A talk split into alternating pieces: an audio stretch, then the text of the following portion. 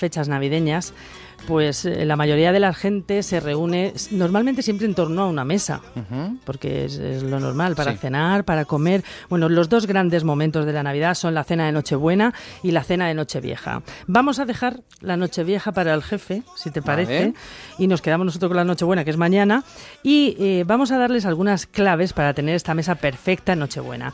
Lo vamos a hacer con Pablo Batlle. Buenas tardes, Pablo. Hola, buenas tardes Rosana, buenas tardes Juan. ¿Qué tal, cómo estás Pablo? Muy bien, estupendo. Estamos encantados de tener un experto en protocolo y etiqueta como tú para que nos des esas claves. ¿Por dónde empezamos para, para colocar esa mesa de Nochebuena? Bueno, yo lo que, lo que creo es lo que está pasando en estos momentos en muchos hogares ¿no? de Madrid y de toda España, que creo que las familias están ya preparando, están cocinando ya lo que mañana van a, disfrutar por la noche con los familiares. Y también ya a montar la mesa, ¿eh? si ya están preparando cómo van a montar la, la mesa, cuánta gente va a estar, eh, si van a montar una mesa para niños o no, eh, y todas esas cosas pues que son importantes a la hora de organizar, digamos, cualquier fiesta en estos días. Por ejemplo, em, es importante vestir la, mesa muy de etiqueta, muy cargada, con muchos adornos navideños, o mejor más simple, en fin, ¿cómo...? cómo... Bueno, bueno yo, te voy a decir que yo soy partidario siempre de las cosas sencillas y elegantes, ¿no? Pero en estas fiestas navideñas creo que nos podemos permitir ciertas licencias. Por ejemplo, yo creo que tenemos, podemos usar cualquier de esos colores, pues como el rojo, que es un color, o el dorado, que son colores muy especiales y muy de estos días de Navidad, ¿no? Las velas, yo siempre soy partidario de las velas blancas, me parecen mucho más elegantes, mucho más bonitas, pero bueno, ¿por qué no podemos utilizar estos días unas velas rojas y unas, unas velas doradas? Pues creo que esas licencias eh, son los momentos que lo podemos hacer. Y la mesa cargada, recargada, etcétera, oye, que, podamos poner las bandejas, que podamos... La comida. que tampoco nos pasemos un poco cargando las mesas. Pero sí que podemos tener esos detalles que no los tenemos en otro momento, es decir, adornar con algún aro especial, pues las servilletas, eh, poner algunos centros más llamativos, más de estas fechas de Navidad, eh, bueno, pequeñas cosas que al final, pues hombre, cambian un poco y nos señalan que estamos celebrando estos días. ¿Y qué hacemos con la familia, con la gente? ¿Cómo lo sentamos? Pues imagínate, hay roces entre algún típico cuñado, en fin, estas cosas. ¿Cómo evitamos? ¿Cómo los colocamos? Bueno, creo que tenemos que intentar que estar en, armonía, la máxima armonía. Creo que son días que hay que tener un poquito de paciencia y que hay que intentar también que no salgan las cosas, digamos, particulares o las recetas eh, rencillas que tuviéramos con unos o con otros, ¿no? Pero yo creo que son días en los que los padres quieren tener muy cerca a sus hijos y a los yernos y a las nuevas un poquito más lejos para que disfrutar de sus hijos. No, yo creo que hay que hacer las cosas pues con una cierta, eh, digamos, normalidad. ¿eh? Y lo que sí que fíjate que recomendaría es que si hay niños pequeños, pues que cenen antes y así los mayores podrán disfrutar mejor a la hora de la cena. Eh, Pablo, ¿hay algún típico error que no debe cometerse en estas fiestas? Es decir, eh, independientemente de esto que has, comentado, de unos centros muy recargados donde no queda la comida, pero el típico error de de repente volverte loco y poner la casa, el comedor con luces muy oscuras, o no lo sé. Eh, eh, bueno, tenemos que evitar que el ambiente sea lo más agradable posible. La iluminación es algo fundamental, ¿no? En una mesa, en una casa o en cualquier lugar, ¿no? Otro tema también que es bueno y que es agradable es poner música música, pero música, Juan, te puedes imaginar de esa que nos gusta a todos, que es, ah, digamos, ameniza, que nos, eh, eh, nos llena el espacio, pero sin molestar, permitiendo que podamos ah, hablar. No esa música que muchas veces nos pasamos de ponerla excesivamente fuerte.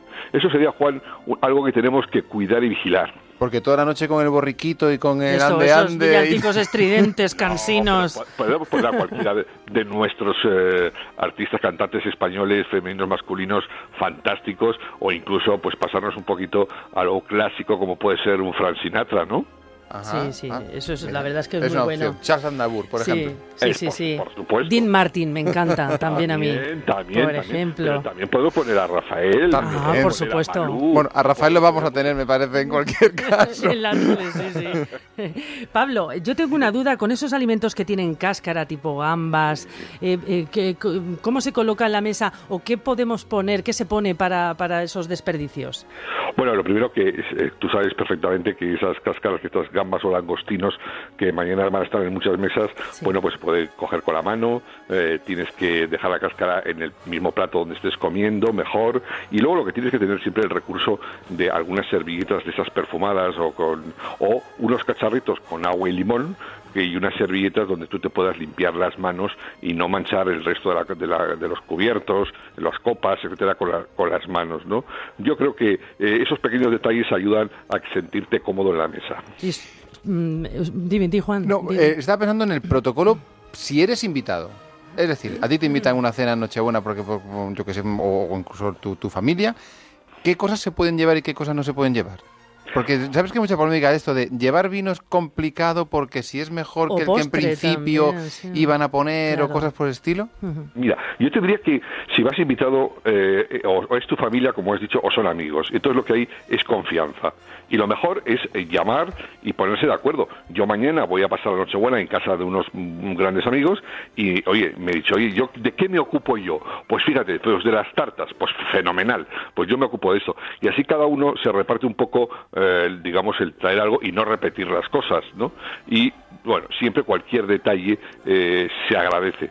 Fíjate, aprovecho también para deciros que es un momento muy bonito, un día, una noche, Nochebuena muy, muy agradable, para que cada uno se encuentre en el plato un pequeño detalle, por ejemplo, un pequeño detalle que no tiene que ser caro como regalo, o bien, si tiene alguien ha puesto en su casa el árbol de Navidad, pues un pequeño detalle para cada uno, o para los niños o para los mayores incluso, porque a todos nos gusta recibir algún regalo y, y dar algún regalo, ¿no? Sí, es, muy bonito esto que comentas.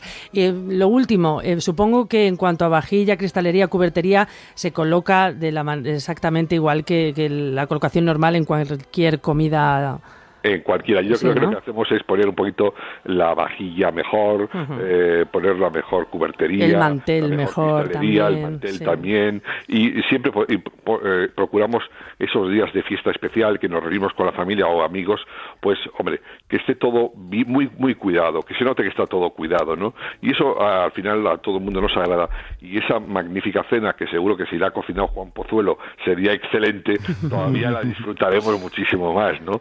Hay un amigo que me dice, que Juan conoce, dice, ¿y, tú cuando cenas en tu casa solo que haces con una bandeja? Digo, sí, llevo una bandeja y un mantelito. Me da la sensación de que ese tortilla de francesa está mejor todavía. Está más rica con mantelito. pues Pablo Batlle, experto en protocolo y etiqueta, muchísimas gracias por haber dado estos consejos a nuestros oyentes y te emplazo la semana que viene con Alberto Granados para que también den los consejos de la cena de Nochevieja, si te parece. Pues, pues perfecto. Y Rosana y a Juan y a todos los oyentes, hoy una feliz Nochebuena, una feliz Navidad y que podamos disfrutar todos. Feliz noche, Feliz Navidad.